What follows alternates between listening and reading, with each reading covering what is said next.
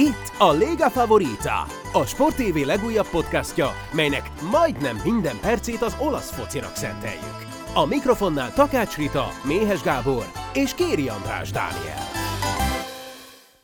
Szép napot kívánunk mindenkinek 2023-ban is elrajtol a Liga favorita, és munkába állunk Méhes Gáborral és Kéri Andrissal. Andris ezúttal Skype-on csatlakozik a beszélgetéshez, de itt van a szokásos állandó csapat, hogy hogy elkezdjük tehát ebben az évben is a beszélgetéseket és a Liga favoritát. Remélem, hogy mindenkinek pihenéssel, evéssel, ivással, gyerekekkel, családdal eltöltött idővel telt el a karácsony és az ünnepek, illetve azzal, hogy végignézze a Kácsó titkai sorozatot. Nekem még van elmaradásom, most, hogy minden gyerek lelépett erre a hétre, tervezem, hogy a még hiányzó epizódokat megnézem. Ti hogy vagytok nektek, hogy teltek az ünnepek? Kipihentétek-e magatokat? Andris, te láttad az összes epizódot? hát, százszor körülbelül, vagy hányszor nem, láttad? Nem, azért annyiszor nem, egy párszor, mert ugye utómunkánál azért voltak dolgok, amit nyilván javítgatni kellett ott a produkciós csapatnak.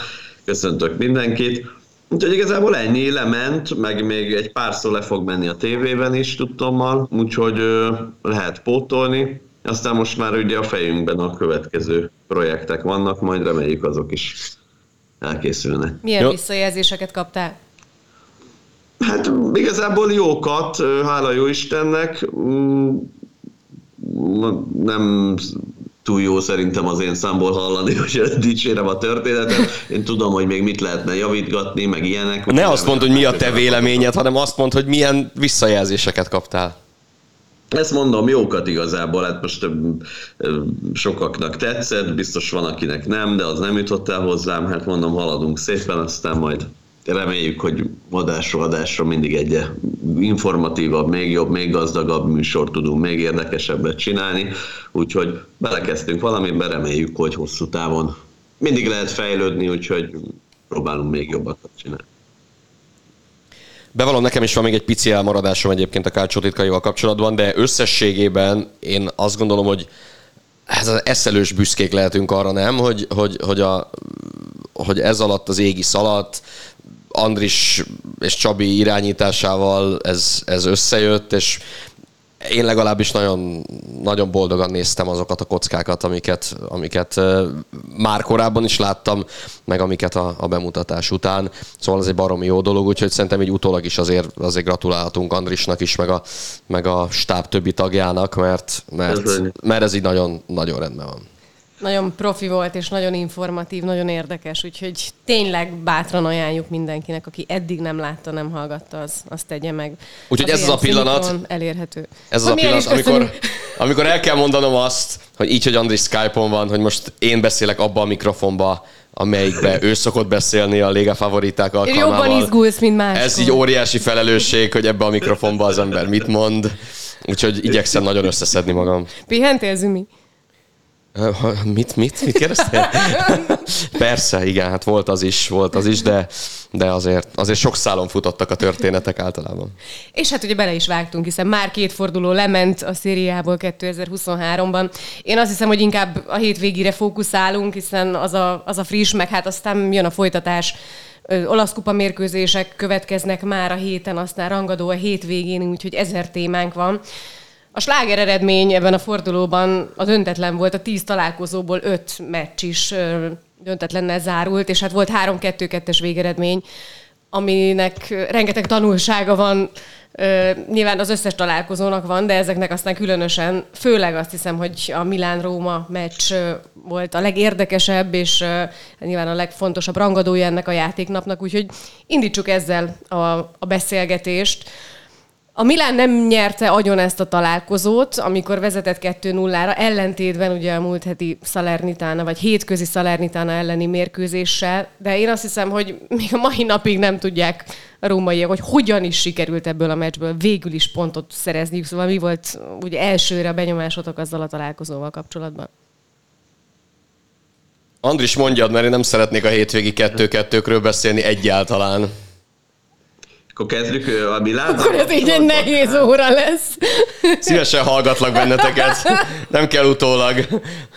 Nekem, amikor 2 0 vezetett a Milán, az jutott eszembe, hogy olyan mérkőzés volt, mint mikor a Juventus verték 2 0 hogy egy, egy nem túl acélos teljesítmény nyújtott a Milán, mégis elegendő volt ahhoz, hogy maga biztosan vezessen.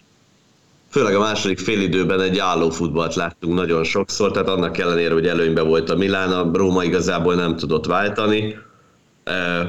Ez is mekkora legenda, ugye, amikor föl küldik egyszer a pályára Zaniolóékat, hogy majd elől hárman, négyen majd ők alkotnak. Hát látjuk, hogy nem túl hatékony ez a támadó futball, és valójában azzal, hogy ugye elkezdett cserélgetni Pioli, részben rákényszerült, mert az egész szezonban ugyanazok a játékosok viszik a primet, akik ugye a bajnoki címet hozták, és az átigazolási időszakban nem támogatta őt meg a klub új játékosokkal, akik folyamatosan jól tudnának teljesíteni, így várható volt, hogy ahogy belecserél, visszaesik a teljesítmény, na de arra senki nem számított, hogy az utolsó percben két gólt kap az együttes, ráadásul két rögzített játékhelyzet után, mert persze a Róma csak ezekből tud igazán érvényesülni ilyen mérkőzéseken, amikor nem megy a támadó futball, na de hát éppen ezek miatt erre fel lehet készülni, mert idén is, meg ugye tavaly is, tavaly az Udinézével párhuzamban, ugye már sokszor elmondtuk, ők szerezték a legtöbb gólt pontrugásokból, mert ugye az akció vagy a támadó játék az nem igazán működik, vagy csak részben működik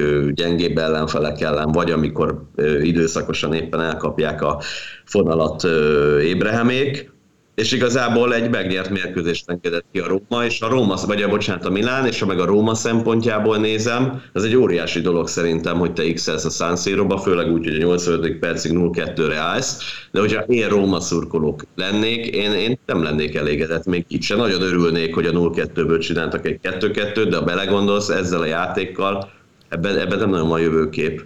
Ha Róma szurkoló lennél, nem szerepelhetnél ebben a műsorban. Ja. az van, hogy én aznap közvetítettem a Salernitana Torinót, az nem volt egy népünnepé. Aztán, aztán utána közvetítettem a Láció Empolit, ami még akkor sem volt egy nagyon nagy ajándék, amíg, amíg a Láció 2-0-ra vezetett, mert azért nem estünk hanyatta a, a, a focitól. Na de aztán, hogy abból a 2-0-ból 2-2 lett, és csak azt akartam kikanyarítani ebből az egészből, hogy utána még ugye hazautóztam Szegedre, és bevallom őszintén, hogy a második félidő közepén belebóbiskoltam ebbe a Milán-Rómába.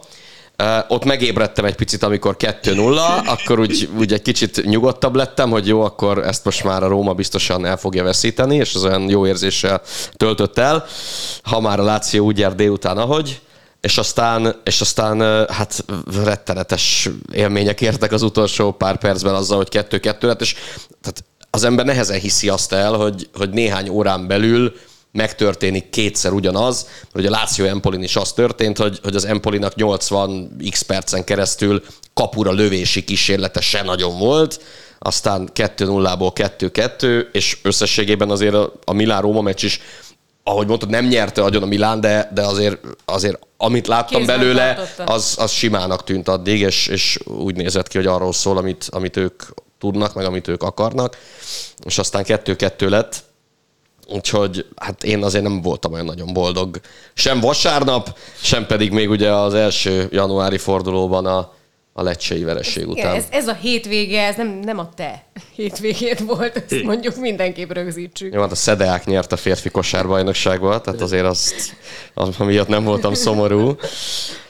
Igen, hát ez, ez most ilyen, és, és nem tudom, Andis, emlékszel, hogy írtam neked egy üzenetet este tízkor vasárnap, hogy, mert, mert írtad nekem délután, hogy botrány ez a kettő-kettő, hogy erre első reakció mi volt, azt most nem olvasom föl, de a második az az volt, hogy Milinkovicsot el kell adni. Ezt írtam neked 22.09-kor, és a mai napon már azt hozta a Messaggero, hogy állítólag Szári abba az irányba próbálja Lotitot nyomni, hát lehet, hogy levették ezt az üzenetet, amit küldtem az Andisnak, hogy, hogy ő most már abban is benne van, hogy Luis Alberto is menjen, akár januárba, Milinkovic is menjen, akár januárba, akár kölcsön, akár végleg, csak legyen rend, és neki olyan játékosokra van szüksége, akik kizárólag a Lációra, és kizárólag arra koncentrálnak, hogy mi van ebben a szezonban, és nem azzal foglalkoznak, hogy hol fognak jövőre játszani, meg mennyi pénzért fognak játszani, meg, meg egyáltalán. Úgyhogy Igen, egyébként tényleg ez a benyomásom, hogy, hogy szép lassan bizonyos szent teheneket el kell engedni máshova legelni. A Láció nem százas, nekem csak ennyit írt az Andris egyébként, úgyhogy úgy látszik, ez téged is foglalkoztatott elég intenzíven, hogy mi történt a hétvégén, vagy vasárnap. És egyébként azt látom, Andris, hogy 14 perce írtál, hogy mikor kezdünk, már megy, már megy az adás. Már elkezdtük. Ha nem lenne egyértelmű, akkor ne hogy légy. Jó, köszi. Hát de ilyet, hogy, hogy ilyet se láttunk a Empolitól, hogy két ilyen gyorsan fejfejlődő akcióból szereznek két gólt a végén. Hát főleg a szépítő gól, ugye Caputo gólja előtt, nem tudom, pár rövid passzal átjátszották, egy szögletet követően egy kontrából az együttest, és visszahoz, visszajöttek nagyjából a mérkőzésbe, meg azt, hogy Marina, nem tudom, 94. percben így eltalálja a labdát, tehát hogy ez, ez azért szerencse is kellett, de tény, hogy a lecsi után megint bealudt a László. Hát az meg, hogy el kell engedni a legjobb játékosokat, én meg megfordítom, hogy én nem tudom még hány évig maradt Szári, úgy látszik még egy darabig számolnak vele a következő években, ugye, mert hogy őt itt most, vagy legalábbis ez a cél, majd kiderül szerintem hosszú távon, hogy így lesz-e vagy nem, mert ha hosszú távon nem lesz eredményes az edző, akkor előbb-utóbb őt is elzavarják. De most remélhetőleg nem akkor fogják őt elküldeni, amikor már minden használható labdarúgótól megválik a Láció, mert szerintem olyan, olyan esetben, amikor Luis Albertok meg Milinkovic Savicsok nem tudom, a 8 éve, vagy nem tudom hány éve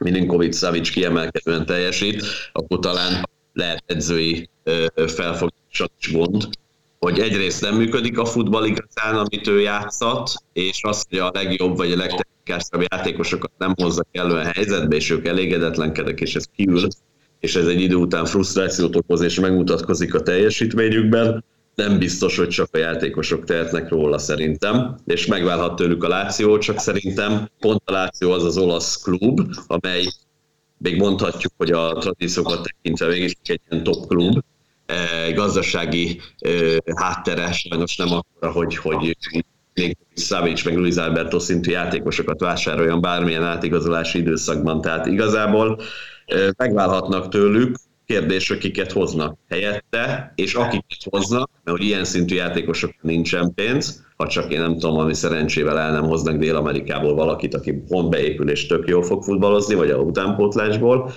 akkor milyen játékosokkal fogja építeni tovább Szári a későbbiekben, mondjuk fél év múlva az együttes. Vagy akár tavasszal, vagy akár a nyárvégi játékozolási időszakban. Szóval nehogy az legyen, hogy már minden értékelhető futballista elmegy, és majd utána jönnek rá, hogy hát Szárival nem működik ez a játék, majd egy év múlva megvárnak Száritól, és akkor válnak meg, amikor mondjuk egy új edző, aki meg mondjuk hasznosítani tudná jobban, meg motiválni tudná ezeket a kreatív futballistákat, addigra azok a játékosok már ugye nem lesznek a keretben, mert ugye Szári miatt ugye értékesítik őket. Andis, létszik csak már egy kicsit így közelebb a, a géphez, jó, jó monitorhoz, mert akkor jobban hallunk. Igen, bocsánat, csak egy fél mondat, még sok mindenbe igazad van, Andris, csak aki nem akar egy csapatban játszani, akkor az, az ne játszon ott. Tehát ha valaki, ugye Luis Alberto többször elmondta, hogy szeretne visszamenni Spanyolországba, akkor szép lassan vissza kell menni Spanyolországba. Más kérdés, hogy Lotito ugye annyi pénzt akar érte, akár kölcsönben, akár végleg, amit, amit nincs klub, amit kifizetne. Ugyanez igaz Milinkovic Savicsal kapcsolatban is, hogy, hogy egész egyszerűen nem tud hozzátenni a, a játékhoz. Állítólag hát rossz a bokája, az, már a VB-n is. Szakmai, tehát a szakmai felelősséget, hogy mondjam, nem lehet, hogy azóta akarnak távozni ezek a játékosok, amióta Szári lapadon. Úgy szerinted... És annyival nem lett jobb, eredményesebb az együttes, most a védekezésnél. Tehát végig is átvett egy csapatot Simone Inzágitól, ahol rengeteg minden működött, még az ötödik évben sem, vagy még az ötödik évben is. Ahol Jó, ezek a freudi elszólások. Problémák.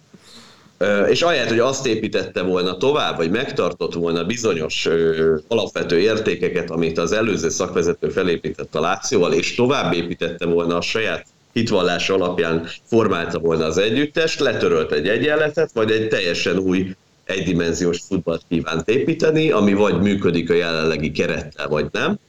És ebben a korábbi kulcsemberek nem tudja úgy helyzetbe hozni szerintem, amiben ők igazán jól tudnak teljesíteni, és ez okoz frusztrációt, és szerintem ezek a játékosok ezért akarnak távozni, vagy nem tudom, hogy távozni akarnak-e, de ezért talán nem tudnak olyan teljesítményt nyújtani, én meg így gondolom.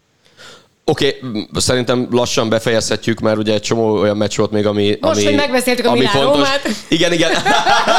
Tényleg. Szóval az van, hogy, hogy igazad van sok mindenben, de, de amikor kinevezték Sarrit, akkor az egyértelmű volt, hogy jön egy teljesen más futball, és, és Sarri szinte semmit nem fog átemelni abból, amit Simone Inzaghi előtte játszatott, mert különben nem lenne Sarri. Tehát a két focinak nem azt mondom, hogy nincs semmi köze egymáshoz, de azért, azért viszonylag kevés a, a, a közös pont benne a, a két edző filozófiáját illetően. A másik pedig az, hogy, hogy Luis Alberto maga mondta azt többször, hogy el akar menni. Nyilván ebben az is benne van, hogy egyáltalán nincs olyan a viszonya, mint amilyen Inzágival volt, oké. Okay. Milinkovic Savic meg szeretne olyan csapatban játszani, amelyik folyamatosan bajnokok ligájában szerepel, mert, mert nyilván voltak olyan mérkőzései, meg olyan idényei, amely alapján ő joggal feltételezheti azt magáról, hogy az ő kvalitásaihoz passzol egy olyan klub, amely rendszeresen címekért, trófeákért küzd, és bajnokok ligája résztvevő évről évre. Más kérdés, hogy ez, ez mennyire reális, és mennyire valós önértékelést mutat, mert lehet azt most mondani, hogy, hogy rossz a bokája Milinkovic Szavicsak, és úgy ment el a VB-re is, de azért az a világbajnokság szerintem elég alaposan beárazta őt is, meg úgy összességében még jó néhány szerb játékost sajnos teszem hozzá gyorsan. Tehát ha Milinkovic Savicot és az ügynökét, Kezsmánt az a vágy hajtja, hogy el akar menni, nem tudom, Manchester United, Arsenal, Real Madrid, ugye azért röpködtek folyamatosan és röpködnek vele kapcsolatban az ilyen kaliberű klubnevek, akkor előbb-utóbb lehet, hogy tényleg azt kell mondani, hogy jó, menjen. És mondom, most már Sarri is az pedzegeti, hogy lehet, hogy nem is lenne ez olyan ördögtől való gondolat. Na jó, én befejeztem a Lációt, két meccs, egy pont, tragédia. De még, csak tényleg még egy felvetés. hogy ugye ezt az önértékelés kérdéskört feszegette Szári, de nem játékosokkal kapcsolatban, hanem az egész csapat szintjén. Tehát, hogy, hogy vagyunk-e annyira jók, mint amennyire gondoljuk azt magunkról. Tehát tartunk-e ott, hogy tényleg mi a BL-ért szállunk harcba, vagy a helyére kell kerülni mindennek, és el kell engedni, és tudomásul venni, hogy mondjuk itt az ötödik, nyolcadik hely a realitás. Na jó, de olyan nincsen, hogy három héttel ezelőtt még úgy gondoltuk, hogy vagyunk olyan jók, és most meg már úgy gondoljuk, hogy nem vagyunk olyan jók. Tehát szerintem azért... Hát az azért, eredmények árazzák ezt a kérdést. És nem mondom azt, hogy az edzőnek ebben nincs felelőssége, mert a Láció 13 pontot bukott ebben a szezonban úgy, hogy vezetett egy meccsen. Tehát ebben van vezetésről három vereség, meg van vezetés után két döntetlen, és olyan csapatok ellen, mint a Sampdoria, amely hát azért látjuk, hogy mennyi pontot gyűjtött azóta, meg, meg mint mondjuk például ez az Empoli, amely amely eddig alig rugott gólt, most meg hirtelen kettőt. Tehát itt azért, mert a Napolitól ki lehet kapni, azt mondom, lecsében is elég nehéz játszani, tehát, tehát azt sem mondom, hogy az egy bűn ott, ott kikapni, de úgy, ahogy kikapott a csapat, szerintem az, az majd, hogy nem megbocsáthatatlan. És ugye arra nem is beszélek, hogy volt a Salernitana ellen is egy olyan vereség hazai pályán, ahol 1-0-ra vezetett a Láció, és abból lett, abból lett az 1-3. Tehát az edzőnek is kétségkívül megvan ebben a felelőssége, hogy miként cserél, hogy cserél, mikor cserél, de, de itt, itt bizonyos játékosoknak azért szerintem az elmúlt időszakban nyújtott teljesítménnyel azért nehéz elszámolni. Mennyire érdekes, hogy a két római csapat ugyanazt az eredményt produkálta, de az egyiknek az egy pont az a mennyeket jelentette, a másiknak meg pedig a poklot. Szóval, hogy hát nyilván, ahogy alakult ugye a mérkőzés az alapján, ez, ez persze teljesen természetes. A szerencse kérdés felmerült, Andris, említetted ezt a szót. Mennyi szerintetek egyébként ebben a szerencsefaktor? Abban, hogy, hogy a Róma végül a 80, nem is tudom, hatodiktól, hatodikban lőtte, vagy hetedikben ugye a szépítőt, és aztán ki tud egyenlíteni. Min múlik ez elsősorban? Csak a szerencsén? Hát, és még a Juve kapcsán is feszegethetjük Hogy 5 percen belül két oldalszabadulásból két gólt is szerez, nyilván ahhoz kell szerencse is, mert támadhat egy csapat 90 percig, nagyon sokszor örül, ha egy ilyen összejön neki egy egész mérkőzésen. De igazából én még egyszer mondom, igazából a, itt a Milánon múlt, hogy ebből visszajött a, a mérkőzésbe a Róma.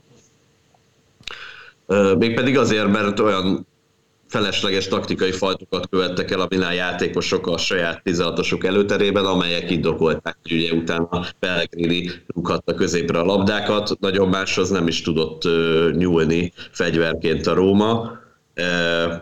Hát saját magát verte meg a Milán. Ilyen szempontból a Rómának szerencséje volt, hogy egy olyan ellenfél vezetett ellene kettő óra, amely úgymond esélyt adott neki, hogy jöjjön vissza a mérkőzésbe, mert valljuk be, hogy még 0-2 után is. Azért olyan elképesztő elánt nem láttunk a Rómán részéről, meg egyáltalán ötleteket, elmozgásokat, semmi intenzitás, semmi elképzelés nem volt ebbe a futballba, egy dologhoz nyúltak, kihasználták azt, hogy jó, nyilván szabadrugásokat ki kell tudni harcolni, de hát ugye Ranks is, mikor ott felrúgja Dibalát, az is ugye egy felesleges szabálytalanság, nagyon a beadás abból születik az egyik gól, meg hát nyilván helyezkedési hibák is kellenek Tonáli részéről is többek között, mert Maticsot se fogja senki, ha jól látom, Ibányez fejeli az első volt, ha jól emlékszem, ő is teljesen szabadon ugrik fel. Hát ilyen szempontból nyilván kell szerencse is, de ugye minden gól, el szoktuk mondani, úgymond minden gólhoz kell védelmi hiba minden mérkőzésen valamilyen szinten, vagy legalábbis az esetek többségében. Úgyhogy e, itt ez egy nagy kérdés, hogy most hozott egy pontot a Róma, majd meglátjuk, hogy a következő fordulóban például tud-e győzni újra, mert ahogy beszéltük ugye az Inter Napoli elleni sikerénél, és akkor ér valamit egy ilyen győzelem, ha a következő fordulóban tesz meg tudod fejelni, és a kötelezőt pedig tudod hozni.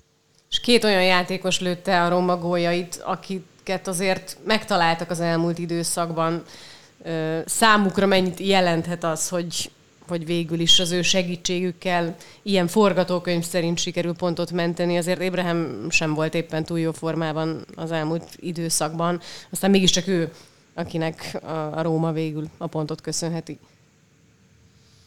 Biztos, hogy sokat jelent nekik, de azért csak azt állítani, hogy ez a szerencsém múlott, azt, az, hogy voltak ezek a lehetőségek, a szabadrugások, oké, okay, az igen, de ha van egy csapat, amelynek tulajdonképpen az az egyetlen esélye, pláne 0-2 után, hogy, hogy pontot mentsen, és, és valahogy mégis azért kikerekítse a, a, a teljesítményét az, hogy pontot szerez, és azt a két esélyét így megragadja, hogy a Róma, szerintem az nem csak szerencse. Tehát ott, ott abban, abban van, van más is a, a mázlin kívül.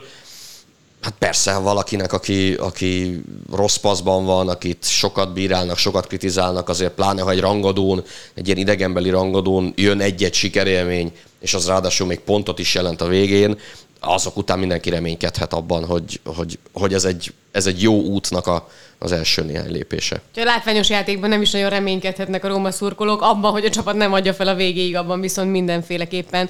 Még az, te voltál, aki védted ilyen szempontból Murinyót, hogy majd várjuk meg, amikor mindenki felépül, mindenki egészséges lesz. Azért most már elég intenzíven haladunk e felé, most talán Vejnádó az egyetlen nem, aki, aki nem tud még játszani ehhez képest a játék az pontosan ugyanolyan, mint amikor nyolc játékos nem állt rendelkezésre. Jó, de Wijnaldum még mindig nincs, tehát még mindig megadhatjuk. Ja, még mindig, még mindig jó, megadhatjuk, jó, persze. Rendben. Igen, ez egy kicsit ilyen tudathasadásos állapot egyébként, mert én tényleg nagyon szeretem Mourinho-t, tehát mm-hmm. amíg lehet, addig én, én védem.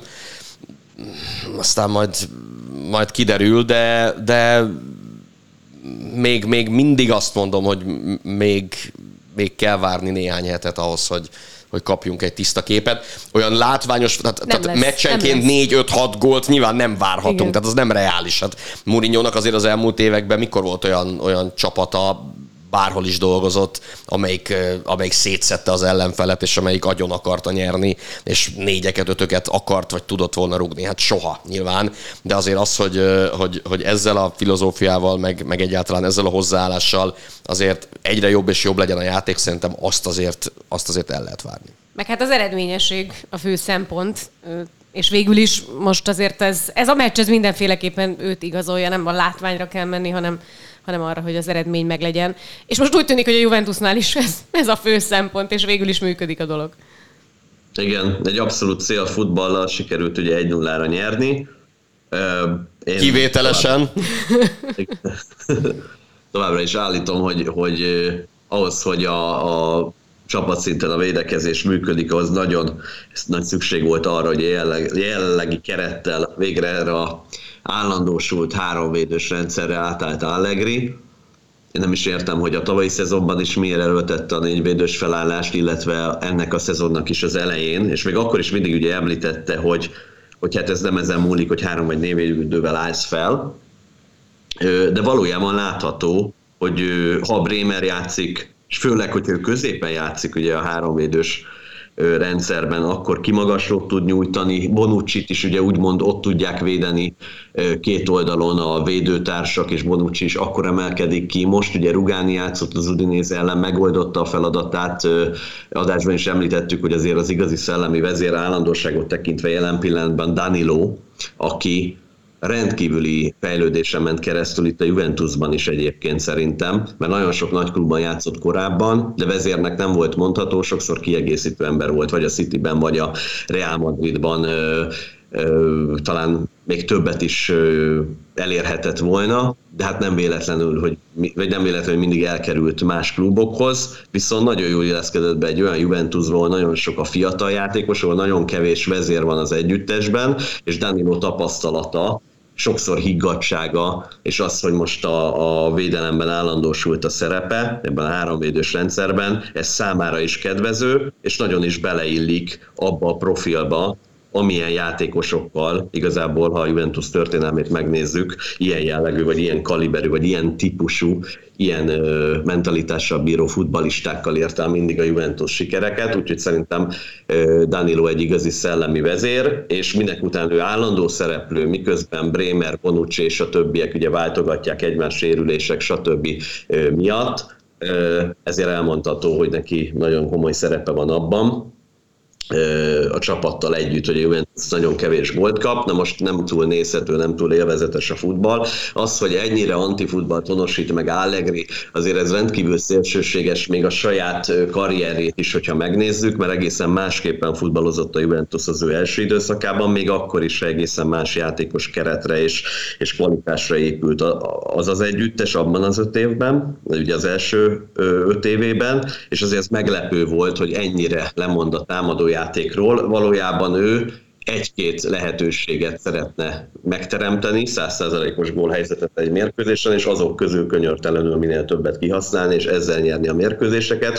Európában ez nem igazán működik, vagy legalábbis a baj, majd meglátjuk az Európa Ligát, de ugye a Bajnokok Ligájában azt láttuk, hogy azért ez kevés a jelenlegi kerettel, de Olaszországban egy tradicionális olasz futballra jellemző magatartás ez, és ezt egyelőre sikerre tudja vinni. Azért az, ö, hogy mondjam, jelzésértékű, vagy nem is tudom, jellemző erre a csapatra, hogyha megnézzük, nagyon sokszor az utolsó 10 percben dönti el a Juventus a mérkőzéseket, vagy legalábbis szerez gólt. Ugye Cremonában Milik az utolsó pillanatban talált be egy szabadrugásból, ott is egy hajszálon múlt, hogy a Juventus tudott nyerni a végén. Most ugye megint csak a hajrában szerzett a üveg volt, és a és az elmúlt, vagy a korábbi fordulóban ősszel is nagyon sokszor a végén talált be a csapat. Úgyhogy amíg, amíg jönnek az eredmények, addig ugye igazolja ez Allegri.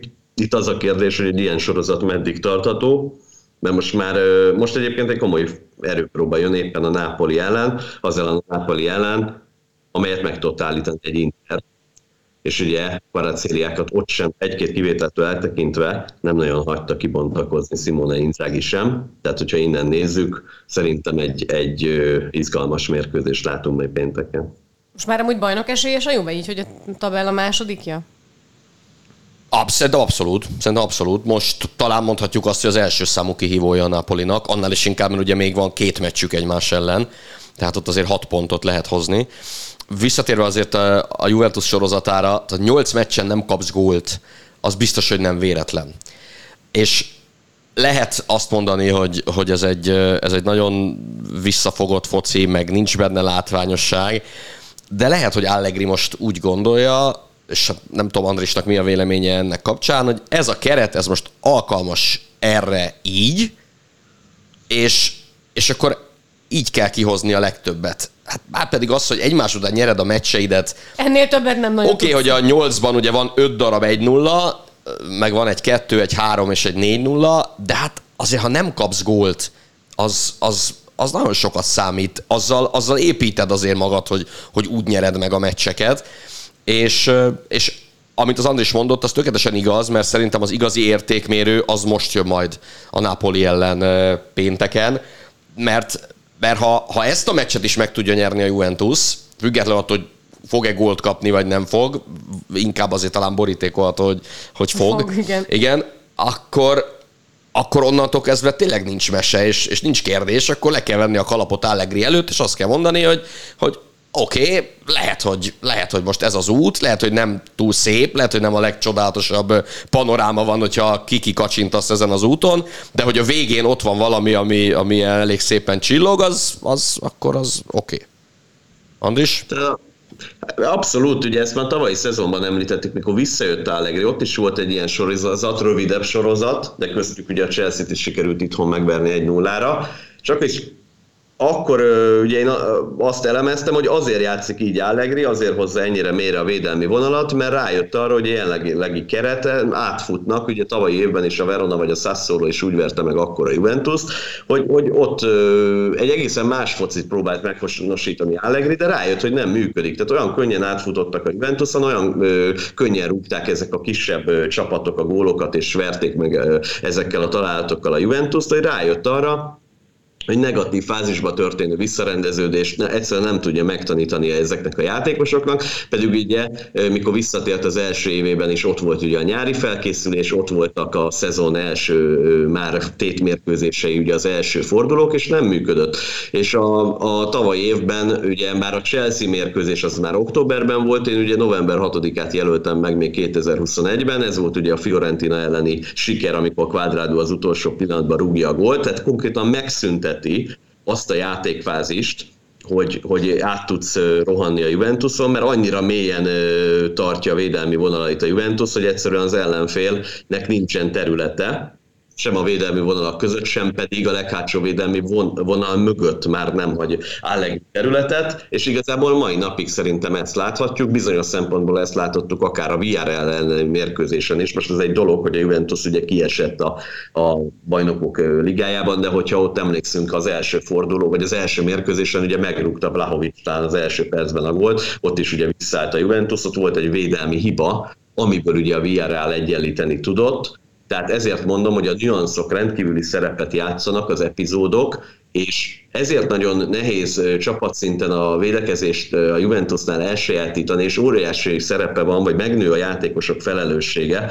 akik ezeket a szerepeteket interpretálják, mert nem hibázhatsz. Tehát amikor egy nullára akarsz lehozni egy mérkőzést, vagy kapod gól nélkül, akkor egyetlen végzetes hiba, amit a Rabio vagy Delikt elkövetett, ugye a Villarreal ellen, vagy 6 millió másik példát hoztunk fel, nem férnek bele mert ez a csapat arra már nem alkalmas, az Udinéz egy kontrából rugott volna egy gólt, ez a csapat már nem tudta volna a hajrába megrúgni a másodikat, mert annyi viszont nincsen benne. Arról nem beszélve, hogy ha visszaszerzed a labdát, túlságosan méről indul a, a játék szervezése. Ez egy 34 éves Di Mariának, annak ellenére, hogy még mindig megiramodik, kiéza visszatér, de azért még nem százszázalékos ugye a hosszú sérülése után, azért nem tudsz percenként 60 méteres sprinteket le, lehozni, vagy ha meg is oldanád, akkor is fejben frissnek lenne mondjuk egy támadás befejezésnél, mikor a kapu elé érsz. Szóval ez egy rendkívül megterhelő, szellemileg is rendkívül megterhelő munka, mert akkor is, amikor úgymond a Juventus semmit nem csinál, vagy úgy tűnik, hogy semmit nem csinál, és úgymond csak védekezik, átadja hazai pályán, és most éppen az Udinézének a területet, ez egy elképesztő koncentrált figyelem, hogy te ne hibázzál, hogy te ezt 90 percen keresztül ezt le tud hozni. Tehát ez valóban egy mestermunka ebből a szempontból Allegri részéről, Tavaly is így volt, csak tavaly ugye nem tudott olyan sorozatot produkálni a Juventus, hogy kellő sok pontot gyűjtsön be, tavasszal sem, ugye tavasszra általában a szezon második felére most is, és mindig is a Juventus Allegri csapatainak a játéka mindig javul, ez most is abszolút elmondható, de ugye a tavalyi példa pedig azt mutatja számunkra, hogy Allegri ugyanezt elkezdte ezt a fajta építkezést, ott is egy időszak megszilárdította a védelmet, majd mit láttunk, mégsem volt igazán versenyképes együttes, az akkor az eredeti célokhoz, mégpedig arra, hogy ugye bajnoki címér versenyben legyen. Úgyhogy ez egy nagyon érdekes dolog lesz, hogy mondjuk a következő egy hónapban valóban tovább tud-e javulni a Juventus, vagy most éli éppen úgymond a, a elért eredmények alapján a, a csúcs teljesítményét a csapat. Ugye ennek a sorozatnak a, az értékét az is növeli, hogy a Milánhoz hasonlóan azért a Juventusnál is még jó néhány játékos nem áll rendelkezésre. Vlahovics biztosan nem lesz még hetekig az ágyék sérülése miatt, úgyhogy azért nyilván a keret adta lehetőségek is behatárolják a játék minőségét, aztán hogyha ezek a játékosok visszatérnek, akkor megint beszélhetünk arról, hogy, hogy ebben is lehet fejlődni. Ki ez a visszatérése, az, az rengeteget jelent majd a Juvénak. Igen, hát ezt lehetett tudni az első pillanattól kezdve szerintem, hogy, hogy ha Kiéza jön, akkor akkor az, az jelent majd egy, egy nagyon komoly pluszt. Sokáig ugye azt mondtuk, hogy, hogy milyen jó lesz majd Kiéza, hogy képes legyen normális labdákat adni Vlahovicsnak. Lassan már senki nem beszél Vlahovicsról, vagy ha beszél, akkor annak kapcsán, hogy állítólag nincsenek túl jóban Allegrivel. És, és itt lehet, hogy, hogy Allegrinek majd egyfajta problémát jelent az, hogyha tényleg visszajönnek a, a sérült játékosok, akik majd azért játszani akarnak, de ha addig még tovább tart esetleg a győzelmi sorozat, hogy valóban, valóban reális esélye lesz a Juventusnak a bajnoki címre, hogy akkor, akkor azokat a játékosokat, akik visszahozták az esélyt és a reményt, hopp, egyszer csak leülteted a padra, azért, hogy visszated mondjuk Vlahovicsot a csapatba, ez nem biztos, hogy, hogy így van. És amikor Vlahovics kiesett az elején, ugye akkor beszéltünk arról, hogy egy kicsit úgy tűnik, hogy ez a Vlahovics függősége, ez megszűnik a, a Juventusnak, és hogy, hogy vannak esetleg hát azt mondom, hogy új elemek, de, de, de, de, de bizonyos, bizonyos momentumok, amik azt mutatják, hogy, hogy nem olyan nagy baj ennek a csapatnak föltétlenül, hogyha nincsen az a Vlahovics, akit a szezon korábbi részében láttunk.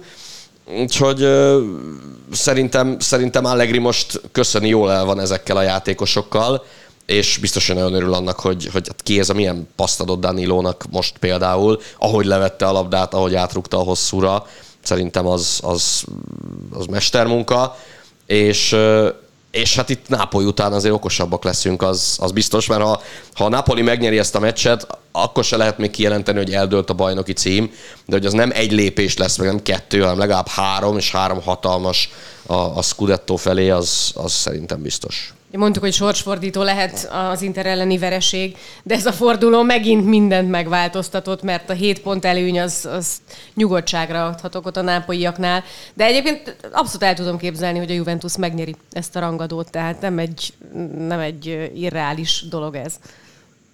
Igen, és amit mindig hangsúlyozunk, ugye pont a Nápoli veressége Milánóban, hogy hogy ezek ilyen apró epizódok, mert ugyanúgy három pontot kapsz, ha győzöl egy mérkőzésen. Tehát ha Juventus nyerne Nápolyban, vagy ahogy az Ümi mondja, a Nápoli megveri a Juventus. Hát három pont, de azért azért a hatása az történik lehet, semmi, mert január van, tehát ö, e, ugyanaz, mint a Monza Inter példája, hogy, hogy legyőzöd a Nápolit, de mi történik, hogyha két nap múlva, vagy három nap múlva pedig a kötelezőt nem hozod, akkor kis túlzással abszolút ugyanott tartasz, sőt, még rosszabb helyen vagy állapotban vagy, mert eltelt egy újabb forduló, tehát magyarul egy mérkőzéssel kevesebben a végéig, hogy te ott visszahozzál pontokat. Egyébként ha egy picit kontextusba helyezzük, a Milán meg az Inter ugyanúgy egymás hibáiból élt tavaly, most is ott vannak közel egymáshoz. Egy dolog változott, ugye most van egy erősebb Nápoli, és ugye ezért nem engedhetik meg ezeket a botladozásokat. Ez az egyik dolog, meg ott van egy Juventus, amely ugye most hozza szép sorban a pontokat tehát ilyen szempontból azért változott a kép tavalyhoz képest. Tavaly is elmondtuk, hogy az Inter meg a Milán nem nem voltak annyira szupererős csapatok, egymás hibáiból éltek, amiből a Milán jobban jött ki a végén, nem elvéve természetesen az ő érdemüket a bajnoki címben, de valójában ez történt, hiszen ott is volt az, hogy egyszer az egyik csapat vezetett plusz 7 vagy plusz 10 pontot talán plusz 7-tel, aztán meg a másik, és egy hónap alatt változott minden, és most is mi történik, a Inter megverte a Nápolit 1-0-ra, már arról beszéltek, hogy Simone Inzaghi a bajnok esélyes, és most meg, hogy a Monzát nem verték meg a Nápoli, meg nyert ugye a Sampdoria ellen elég simán valljuk be, egy nagyon jó mérkőzésen simán hozták nyilván a kötelezőt, de akárhogy is van egy, egy San Siro beli vereség után jól teljesítettek, ami fontos. Most meg ugye hirtelen hát a Napoli továbbra is ugye az első számú esélyes, úgyhogy ugye két naponta változik a megítélése a, a, pillanatnyi eredmények alapján a, a csapatoknak, ami szerintem nem helytálló, mert olyan nagyon nagy tragédia nem történt. Én például az Inter esetében is azt mondom, hogy továbbra is ott van a, akár a bajnoki címér való versenyfutásban, most nem tudom mennyire vannak lemaradva, 8-10 pont körül, mert nem pontos, amit mondok, de júniusig tart a bajnokság, még csak most zárult le a szezon fele, mindjárt jön a Kupa Itália, mindjárt jön ugye a Superkupa döntő jövő hát héten, mindjárt jönnek a, az Európa Liga, meg ugye a Bajnokok Ligája elfoglaltságok, tehát itt azért még fognak kiesni játékosok, és a többi. Lesz itt még terhelés igazából én azt mondom, hogy még a Milán, az Inter, Juventus és nyilván a Napoli, a, akik versenyben vannak a, az első helyért. Ja, most azért mi mutatja a tabellát, 10 pont a különbség az első és a, és a negyedik hely között. Annyit tennék hozzá, bocsánat, egyrészt, ami az Intert illeti, hogy az a teljesítmény, amit a Napoli ellen a San Siro-ban játszott az Inter, az, az valóban mondathatta azt, hogy ennek a csapatnak akár még a bajnoki címre is lehet esélye. Az volt a mondás, hogy, hogy Inzági az azt megelőző másfél hónapban arra az egy meccsre készült, és csak az járt a fejében, hogy mi lesz majd a Napoli ellen.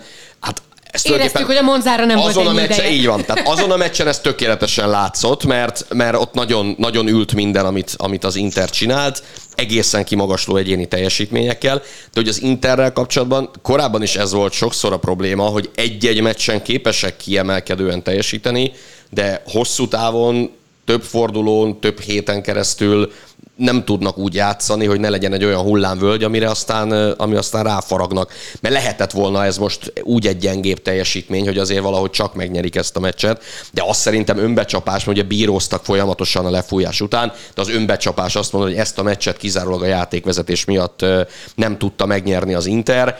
Ez szerintem, szerintem egy tévút, hogyha, hogyha ezen gondolkoznak. Kétségkívül volt játékvezetői tévedés, de azért mégiscsak a Monza volt az ellenfél, tehát ne vidd bele magad egy olyan erdőbe, hogy ha Monzával játszol, hogy aztán esetleg ráfoghasd a játékvezetőre azt, hogy, hogy a bíró miatt nem tudtad megnyerni a meccset. És hozzáteszem, hogy mondjuk Acerbi, amit a Napoli ellen focizott, meg amit most focizott, azt összesen lehet hasonlítani, ugyanúgy, hogy az egész Intert nem lehetett összehasonlítani azzal, amely, amely a Napoli, illetve utána a Monza ellen pályára lépett. A másik, meg a nápolyiakkal kapcsolatban szerintem, hogyha Spallettinek mondhatták volna azt, hogy oké, okay, kikaptál a San Siro-ban az Intertől, mondj egy ellenfelet, hogy kivel szeretnél a következő fordulóba játszani, akkor egészen biztos, hogy lehet, hogy azt mondtam volna, hogy Cremonéze, de, de, de lehet, hogy... Az ötben benne inkább, lett volna a Szerintem a kettőbe. Tehát a kettőbe benne lett volna a, a Sampdoria, még akkor is, hogyha ugye, tartja a mondás, hogy a Marassiban azért nem olyan könnyű játszani, meg nyerni, ettől függetlenül azért ez a Sampdoria, ez egy elég kellemes ellenfél, mind, majdnem mindenki számára. És főleg így, hogy nagyon Tudunk olyan csapatot, amelyik nem tudott a Marassziba nyerni ebben a szezonban. Igen, mindegy, de az a lényeg, hogy, hogy, hogy azért ezt a Napolinak be kellett húznia, és, és meg is csinálták. És közben már tudták, hogy, hogy az Inter x tehát egy, egy fokkal azt hiszem könnyebb volt ebben a tudatban játszani, még hogyha a Milán meccse akkor ugye még nem kezdődött el az utána utána következett. Azért kíváncsi vagyok, hogy hosszú távon ez a Napoli egyébként a nyomást, hogy kezeli. Más szituáció-e az, amikor amikor a Juventus lohol a nyakadban, az a csapat, amelyik az elmúlt évtizedek legsikeresebb olasz együttese, és azért ez ad egy komoly magabiztosságot, vagy nem jelent különbséget, tök mindegy, ki van mögötted hét ponttal, próbálsz csak magadra koncentrálni. Szerintem tök mindegy, hogy ki van mögötted, hogyha olyan régen nyertél bajnoki címet legutóbb, és egyébként csak annyiszor nyertél bajnoki címet, ahányszor a, a Napoli nyert de ráadásul három nap múlva, azért választ, három és fél nap múlva választ fogunk erre kapni hogy mit jelent a Juventus közelsége, akár pontszámban, akár, akár mentálisan a, a, a Napoli számára. Itt ugye azt mondják, hogy Kvaratskhelia nem egészséges, tehát hogy úgy játszik, hogy azt látjuk, hogy a formája egyáltalán nem olyan, mint, mint az ősszel volt, hát de hogy állítólag ez a, ez a hátsérülés, ez, ez, ez állítólag továbbra is zavarja, és, és nincs teljesen rendben. De hát amíg, amíg van Ossimen, addig, addig bízhatnak abban, hogy esetleg Kvaratskhelia egy viszonylag gyengébb játékát is el tudják viselni. Igen, pont ezt akartam, azért olyan minőség van, meg merítési lehetőség, meg kispad, hogy elvileg nem kellene, hogy problémát okozzon, hogyha esetleg Varaceli egy picit kiesik. Igen, az a jó, hogy ugye elmasszék, igazából na- nagyon sok játékost vett be Spalletti a szezon során, és ott eddig, amikor nagyon ment a csapatnak össze, azt láttuk, hogy mindenki hozzá tudott tenni. Most egyébként ez kevésbé játékhoz. jellemző talán, nem? Tessék, bocsánat? Most ez talán kevésbé jellemző egyébként, hogy annyira hozzányúlna mindenkihez. Hát nyilván van egy, mint minden edzőnek egy kialakult alapcsapat a fejében, akik, hogyha egészségesek őket játszatja, de mondom, elmászék bármikor beszállnak, Politánó, stb. attól függ, hogy éppen hogy forgatja a csapatot az adott hónapban, hozzá tudtak tenni nagy mértékben ahhoz, hogy a Nápoli ott tart Európában, meg Olaszországban jelen pillanatban, ahol. Valóban a Sampdoria nem volt annyira egy vaskos ellenfél, de hát akkor is egy kötelező győzelem. Itt a fordulóban többen voltak csapatok, akik a kötelezőt nem tudták hozni. Bizonyos szempontból még a Milán-Róma meccset is idehozom, főleg ahogy alakult a mérkőzés, azt már be kellett volna gyűjteni, vagy meg kellett volna Milánnak is ott tartani ugye a vezetés, de hát főleg ugye az Inter meg a Láció esetében. Az Interre visszatérve ott pedig azt mondanám, hogy igen, most le vannak maradva, de mondom, tavaly is le voltak maradva, ez az egyik dolog, a másik A egy pozitívum, meg tan, hogy mondjam, javítható vagy tanulható az a hiba, amit ők elkövetnek, mert nem először mondom, a Barcelona ellen idegenbeli mérkőzés esetén is ezt mondtam, meg tavaly nagyon sokszor ezt mondtuk, hogy nem, jó ezek, nem jók ezek a sorcserék, nagyon visszaesik az együttes teljesítménye, amikor Inzági szerintem belenyúl az adott alapcsapatba, ami kifut a pályára, mert megváltozik a játék képe. A Monza esetében is ugyanezt történt, és abban egyetértek az Ümivel, hogy nagyon nem szép dolog a játékvezetőre fogni, még akkor is Sácserbitől elvettek egy gólt, azt, hogy az Inter nem nyerte meg a mérkőzést, mert az Inter számos ponton kezébe tartotta a találkozót, egyrészt megszerezte a vezetést, rögtön kiengedte a kezéből, meg egy Súri egyenlített a Monza részéről, majd ajándékba kapott egy vezetőgólt, ez volt ugye Pablo Mari hibája, majd utána leállt, kontrollat tartotta a mérkőzést, majd jöttek a cserék, amely teljesen megzavarta az Intert, átvette a játék vagy a kezdeményezés szerepét a Monza, és egyre közelebb jutott az Inter kapujához. Most ez egy dolog, hogy sok helyzetet nem tudtak kialakítani, de mégis csak összejött egy Pablo Mari fejes, meg ugye a végén egy gól, ami ugye Dumfries beleért. Ami pedig a Napoli illeti, ott pedig szerintem ugye a szezon elején azt mondtuk, hogy nem erős a játékos keret, elmentek a régi nagyok, ehhez képest egy nagyon friss, lendületes csapat, egy játszó futballt képes csapat alakult ki, és a Juventusnál van a tapasztalat, szerintem Allegri egyébként jobb szakvezető, mint Spalletti, de kétségtelen, hogy jelen pillanatban lépés előnyben van a Napoli, de szerintem függetlenül, hogy a Napoli nyeri meg a meccset a Juventus, hogy a vége döntetlen lesz, ez még nem fogja befolyásolni konkrétan a, a végeredményt, vagy hogy ki lesz az első vagy a második helyen a bajnoki ö, szezon végén. Még most itt az Internek a meccs lapját nézed, a Monza Inter találkozónak mit találtál? Nem, azt akartam csak mondani, hogy Lukaku megint megsérült, és egyébként amilyen állapotban Lukaku van, az azért az nagyon sok optimizmust nem sugározhat szerintem az Inter szurkolók számára. Azt, azt olvastátok, vagy láttátok azt a mémet, hogy Gajáni a gólörömnél a 90 akárhanyadik percen többet mozgott, mint Lukaku az egész mérkőzésen. Volt, volt egy ilyen kedves barátságos És hát ugye Lukaku már a VB-ről is úgy jött vissza, hogy azért ott a horvát-belga meccsen a második félidőben, ami helyzetet ő kihagyott, négy-öt ordítót, és hát oké, okay, hogy voltak problémák a belga válogatott házatáján, és, és csapaton belül nem mindenki szereti nagyon a, a, a másikat, de ettől függetlenül azért, hogyha a Lukaku abból csak egyet berugott volna, akkor ki tudja, hogy a belgák meddig, meddig mennek. Szóval, szóval itt, itt szerintem ez például egy nagyon komoly probléma, mert várták, várták, várták, majd jön Lukaku, és majd, majd Lukakuval milyen jó lesz, és aztán Lukaku ugye hagyott ki helyzeteket a Napoli ellen is, de ott még azt, azt megnyerték, és nem, nem nézett ki jól, egyáltalán nem nézett ki jól a, a, a teljesítménye.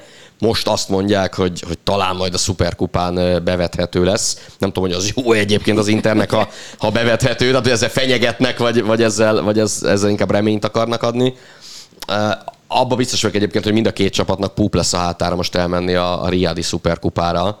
Ugye jövő héten szerdán élőben közvetítjük majd azt is a, a, a Sport TV-ben Milán Inter derby Riadban a, az olasz szuperkupa elsőségért.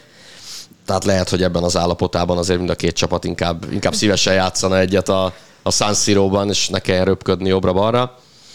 A másik még, amit mondani akartam, hogy uh, ugye a Napoli most már biztosan, uh, biztosan őszi első, és hogy uh, Spallettinek ez az első ilyen őszi bajnoki címe karrierje során a 16. szériás idényében. Úgyhogy hát ezt is megélte az a kérdés, hogy hogy lesz -e ebből majd nyári aranyérem. Egyébként hihetetlen, hogy az Inter tényleg felülhetne egy ilyen pozitív flóra, amit a Napoli legyőzése okoz, és akkor mindezek után néhány nappal később az egészet lerombolja és földbe azzal, hogy, hogy egy Monzát nem tud megverni. Igen, de ez ugyanúgy szerintem, mint a játékosok értékelés esetében, ez rendkívül ciklikus. Ugye most van ez a Lukaku ügy, aki tényleg nem teljesít úgy, bár nem is számítottunk arra, hogy úgy fog teljesíteni, mint Conte idejében, mert Conte idejében konkrétan ráépült az egész támadás, tehát kapott egy centrális feladatot, most azért másképp szerveződik a futball, a, én emlékszem, amikor idehozták Darmiant, akkor az összes interszurkó elmondta, hogy minek hozzák ide, nem elég hasznos. Aztán rúgott három gólt, kiosztott három gólpaszt, és vezérszerepe volt abban, hogy lendületet adott a, akkor a bajnok Internek, akkor tavasszal, amikor nagyon rossz szerep, enervált volt az Inter, mert fáradtak voltak. Akkor idehozták Dünfriszt, és mondták, hogy nem lesz olyan, mint Hakimi, hetekig nem, tud, nem tudták beépíteni, majd beindult Dünfries, tök jó teljesített, akkor hirtelen azt mondták, hogy na, már Dünfries sokkal jobb, igazából már Darmian jó lesz cserének. Aztán amikor Dünfries már nem teljesített olyan jó, most milyen jó, hogy megint Darmian ott tud lenni a kezdőcsapatban, és igenis hozzá tud értékes futballal tenni az együtteshez, és még sorolhatnánk számos játékost. Lautárot is szitták tavaly, amikor egy hónapig nem rúgott gólt, lőtt egy gyönyörű volt az Atalanta ellen, vagy egy teljes hónapig nem, akkor volt ugye a Lautáró ügy. Ez rendkívül ciklikus. Ott volt Alexis Sanchez, aztán eldönti a Superkupa döntőt, odáig szitták, hogy nem tett hozzá az Inter győzelméhez, vagy eldönti a Superkupa döntőt, meg még utána egy-két fordulóban, például a Torino ellen az utolsó percben tavaly gólt szerez, hirtelen megvilágosodik mindenki, és akkor, és akkor Alexis Sanchez milyen fontos szerepe van az Interben, majd az azt követő hónapokban megint nem teljesít úgy, és akkor már a média már azt hozza le, hogy úristen, milyen játékos van megint itt. Tehát ez egy rendkívül ciklikus dolog, el tudom képzelni, hogy Lukaku akár egy szuperkupa döntőben, ha játszik, vagy a későbbiekben valami nagyon fontos mérkőzést eldönt, és akkor megint megváltozik a róla kialakult kép. Tény, hogy jelen pillanatban nincsen jó formában.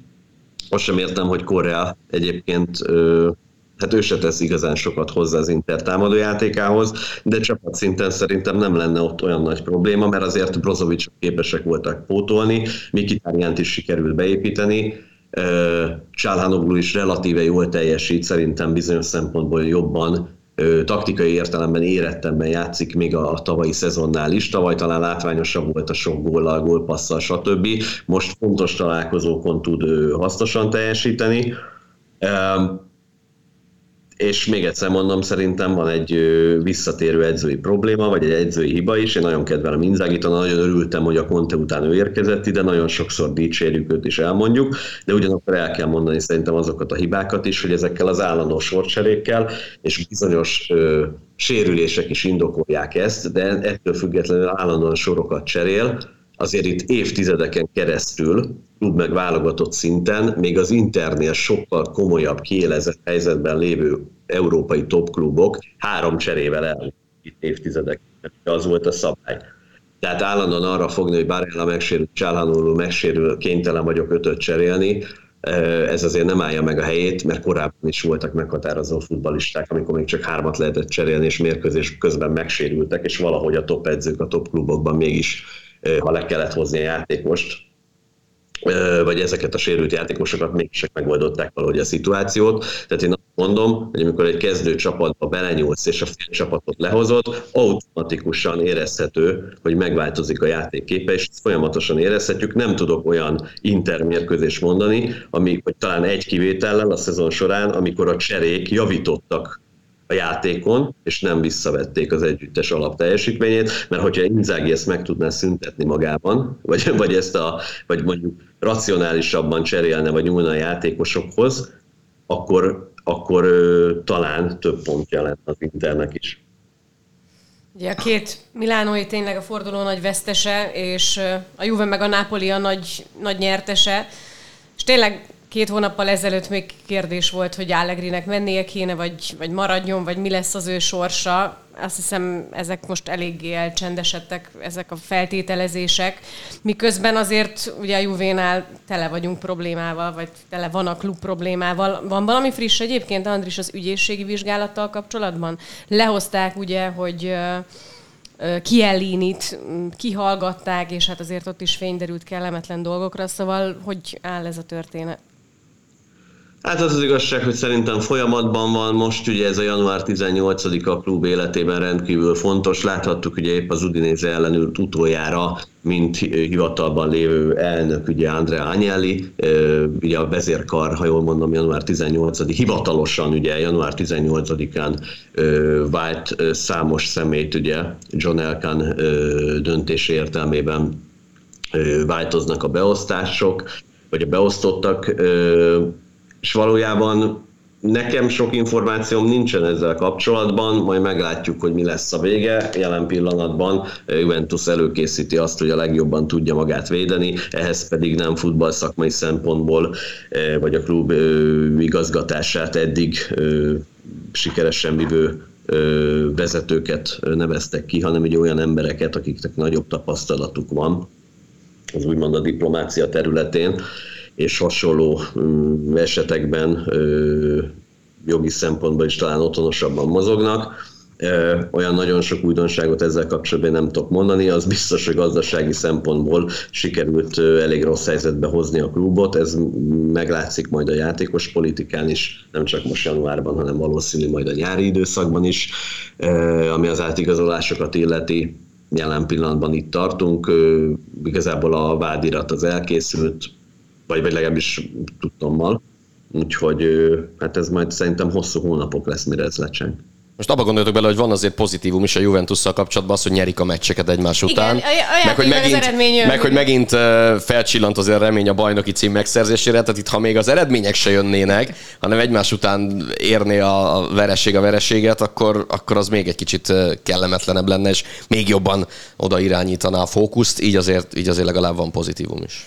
Lesz igen, mert ugye a kirakatban, bocsánat, mindig ugye a sportszakmai eredmények szerepelnek értelemszerűen, és ugye ez nagyon érdekes, hogy azzal, hogy Agnelli távozott, ugye Allegri szerepe is változott a klubnál, nyilván most már ugye ezeket a menedzseri teendőket is el fogja látni, nagyobb beleszólása lesz a játékos politikában, na de kérdés, hogy kiket tud majd mozgatni a Juventus éppen az említett gazdasági nehézségek következtében, és egyáltalán Allegrivel képzeli el majd az új vezetés hosszú távon a jövőt, hiszen amíg Agnelli idején biztos volt a, a vagy biztos lehetett a dolgában, hogy ugye ott tartják, hogy láttuk is, a kritikák ellenére nem merült fel, hogy őt esetleg leváltják az ősszel. Hát ehhez képest most már nincsen ott Anyelli, és ne adj Isten a Juventus nem teljesítene úgy júniusig bezárólag a bajnokságban vagy az Európa Ligában, még az is lehet, hogy hosszú távon esetleg nem Allegrivel képzelik el a jövőt a, a Juventus új vezetői.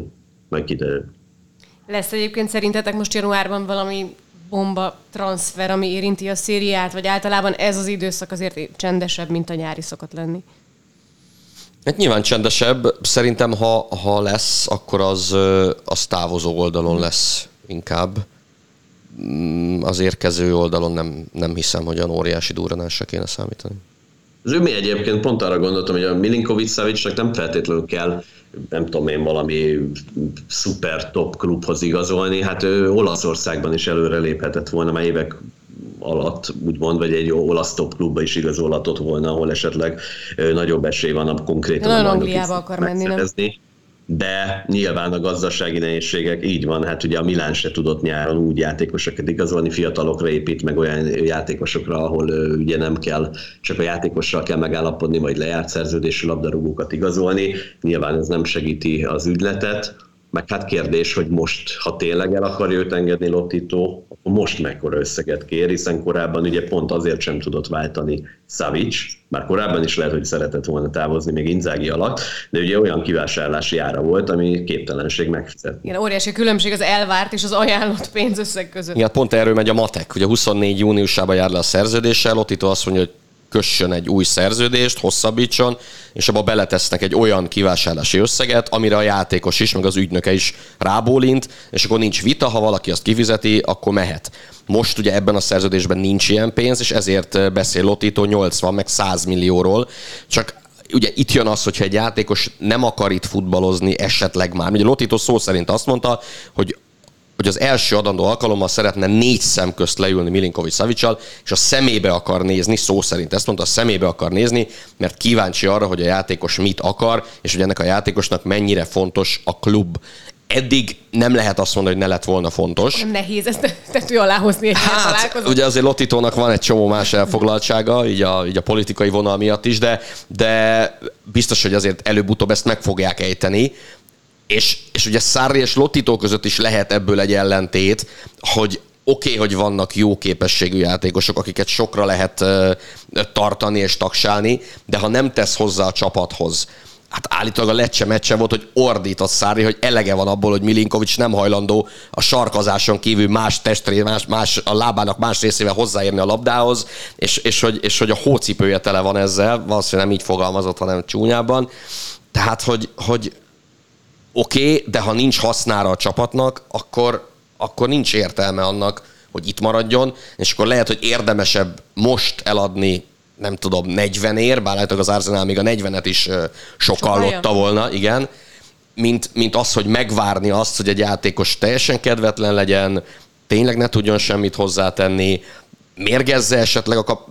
Nem tudjuk, hogy pontosan mi zajlik. Nyilván azokból az információkból próbálunk, próbálunk építkezni, meg, meg, meg tudást szerezni, ami ugye kiszivárog, meg amit egyáltalán tudom, hogy Andrisnak ez ugye veszőparipája, hogy, hogy, hogy mely újságírók szavára érdemes adni, és, és kinek a szavára nem. Nyilván az ember azért próbálja szűrni az információkat, hogy az hol jelenik meg, kinek a tollából jelenik meg, vagy kinek az oldalán jelenik meg, és az alapján elhinni, vagy, vagy, vagy nem elhinni. Mi ugye ebből tudunk tájékozódni. De ha nincs egy játékosnak haszna már egy csapatban, akkor, akkor lehet, hogy tényleg érdemesebb előbb-utóbb elengedni. Hát ugye Szárli meg van őrülve Parizér, mint, mint Balbekér, meg nagyon szeretné Ilicset a Veronából. És és a mostani állás az majd, hogy nem az, hogyha azt mondanák Szárinak, hogy oké, okay, Milinkovics elmehet, de Ilic jöjjön, lehet, hogy Szári arra rábólintana. Nyilván Lottito meg azt mondja, nagy büdös túrót, tehát ez gazdaságilag egy, egy, egy totális tévedés lenne a klub számára az elnök szempontjából. Futballszakmailag meg nyilván Szári jobban tudja. Hát meg mekkora ugye a hatalma egy játékosnak, mert gondolod azt, hogy nem tudnak megállapodni, nem szeretne a klubba játszani, és esetleg szándékosan visszavesz a teljesítményéből, és akkor alakul ki ez a helyzet, hogy jó, már nem ér annyit, most már jobb megválni tőle, főleg ha mondjuk jövőre lejár a szerződése, tehát itt ugye a menedzserek is dolgoznak áttérbe rendesen, és ki tudja, hogy milyen, milyen tanácsokat kap a saját menedzserétől mondjuk Milinkovic Szávics. Igen, mondjuk Mateja Kesman nem az a fajta ügynök, aki, aki azt mondja a játékosának, hogy neked mindenáron a klub érdekeit is figyelembe kell venni. Tehát Kesman egy kicsit másik kategória. Persze, de még egyszer mondom, amit hogyha a felvezetőben beszéltünk, hogy azért nem arról van szó, hogy idejött Szári, volt egy játékelképzelés, amit ismerünk, azt ő megteremtette vagy megvalósította, jöttek az eredmények, és ez valahol megtört, és mondjuk Luis Albertoval, vagy Milinkovic Savicsal valahol a félúton ö, emberi kapcsolatok miatt ö, ez a harmonia a játékosok és az edző között ö, megtört, és ezért szeretnék a játékos, vagy ezért szeretnének ezek a futbalisták eligazolni.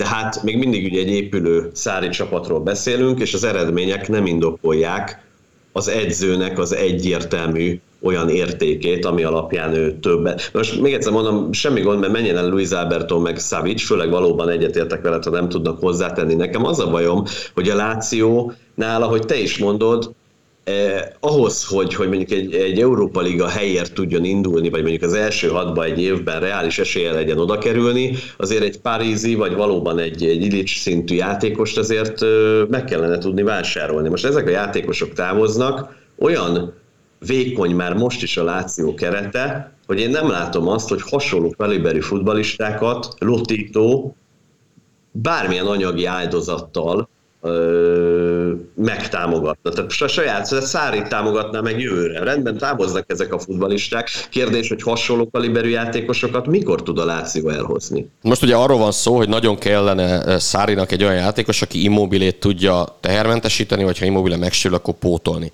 Ugye most Sanab- Sanabria például az a játékos a Torinóból, akit nagyon szeretne Sarri, de az a mondás, hogy egészen addig, amíg Mohamed Farest nem képes eladni a Láció, addig nincs pénz arra, hogy Sanabria a Torinóból a Lációhoz, igaz? Tehát mondom. miről beszélünk? Tehát, miről beszélünk? Mondod, hogyha erőforrásokat nem tudsz hozni, akkor, akkor nagyon furcsa, hogy itt játszanak évek óta nagyon hasznos játékosok, akik Ma már nem Láció szintű játékosok, tehát azért Luis Alberto technikai adottságai, meg Milinkovic Savic többdimenziós futballja, ezek a olasz top klubokban ott tudtak volna lenni már az elmúlt években is, valljuk be, tehát megütötték azt a szintet, szerintem.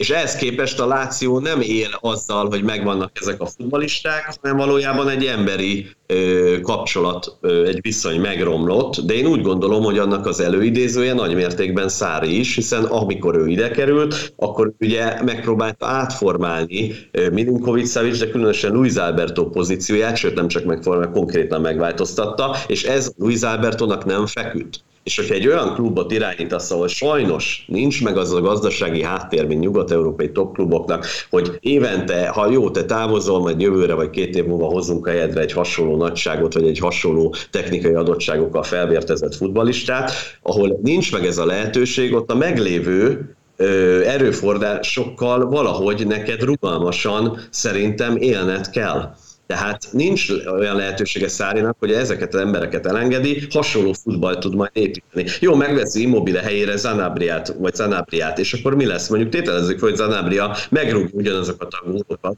számokat tekintve, mint Immobile, szerintem nem, de tételezzük fel, hogy... Ugye nem helyette akarja, hanem mellé akarja. Na de akkor se lépsz előre, max szinten tartásra lesz jó. Mert ugye meg el kell, hogy érje Immobile számait amit szerintem nem fog, de tételezzük fel, ide jön és eléri azokat a számokat. Hát akkor ugyanott fog tartani egy vagy két év múlva a Láció. Tehát hogy építesz szintet? Tehát hogy, hogy épített tovább a játékot, ha nem lesznek meg a megfelelő alapok, amikor egy párizsi leigazolás, akit én is kiváló labdarúgónak tartok, sajnos, valljuk be, problémát jelent, mert valóban nem tudja meg előteremteni. Jó, el, el, eladja ezeket a játékosokat, akkor lesz pénz hirtelen. Ja, Andris, te már most nagyon előre gondolkozol. Nagyon előre gondol. Én már az is nagyon elégedetlenek, ha száz szólót sikerülne a hétvégén legyőzni. Hát igen, és... de ugye belementünk ebbe a... Igen, és azt gondolod, hogy Ritának szét kell ültetnie bennünket, de aztán reggelig fogunk beszélni a Láció problémáiról. Úgyhogy... Lesz még erre alkalom, de azt hiszem, hogy most viszont zárjuk a podcastet. Jön az olasz kupa, jövő héten szuperkupa, közben pedig akkor a Napoli Juventus rangadó és a 18. forduló, úgyhogy témánk az, az mindig adódik bőven, de most elköszönünk, úgyhogy Andris, Zümi, köszönöm a beszélgetést, csak kedves hallgatóknak pedig azt, hogy velünk tartanak, úgyhogy akkor egy hét múlva majd folytatjuk. Sziasztok! Sziasztok! Sziasztok! A műsor a Béton partnere.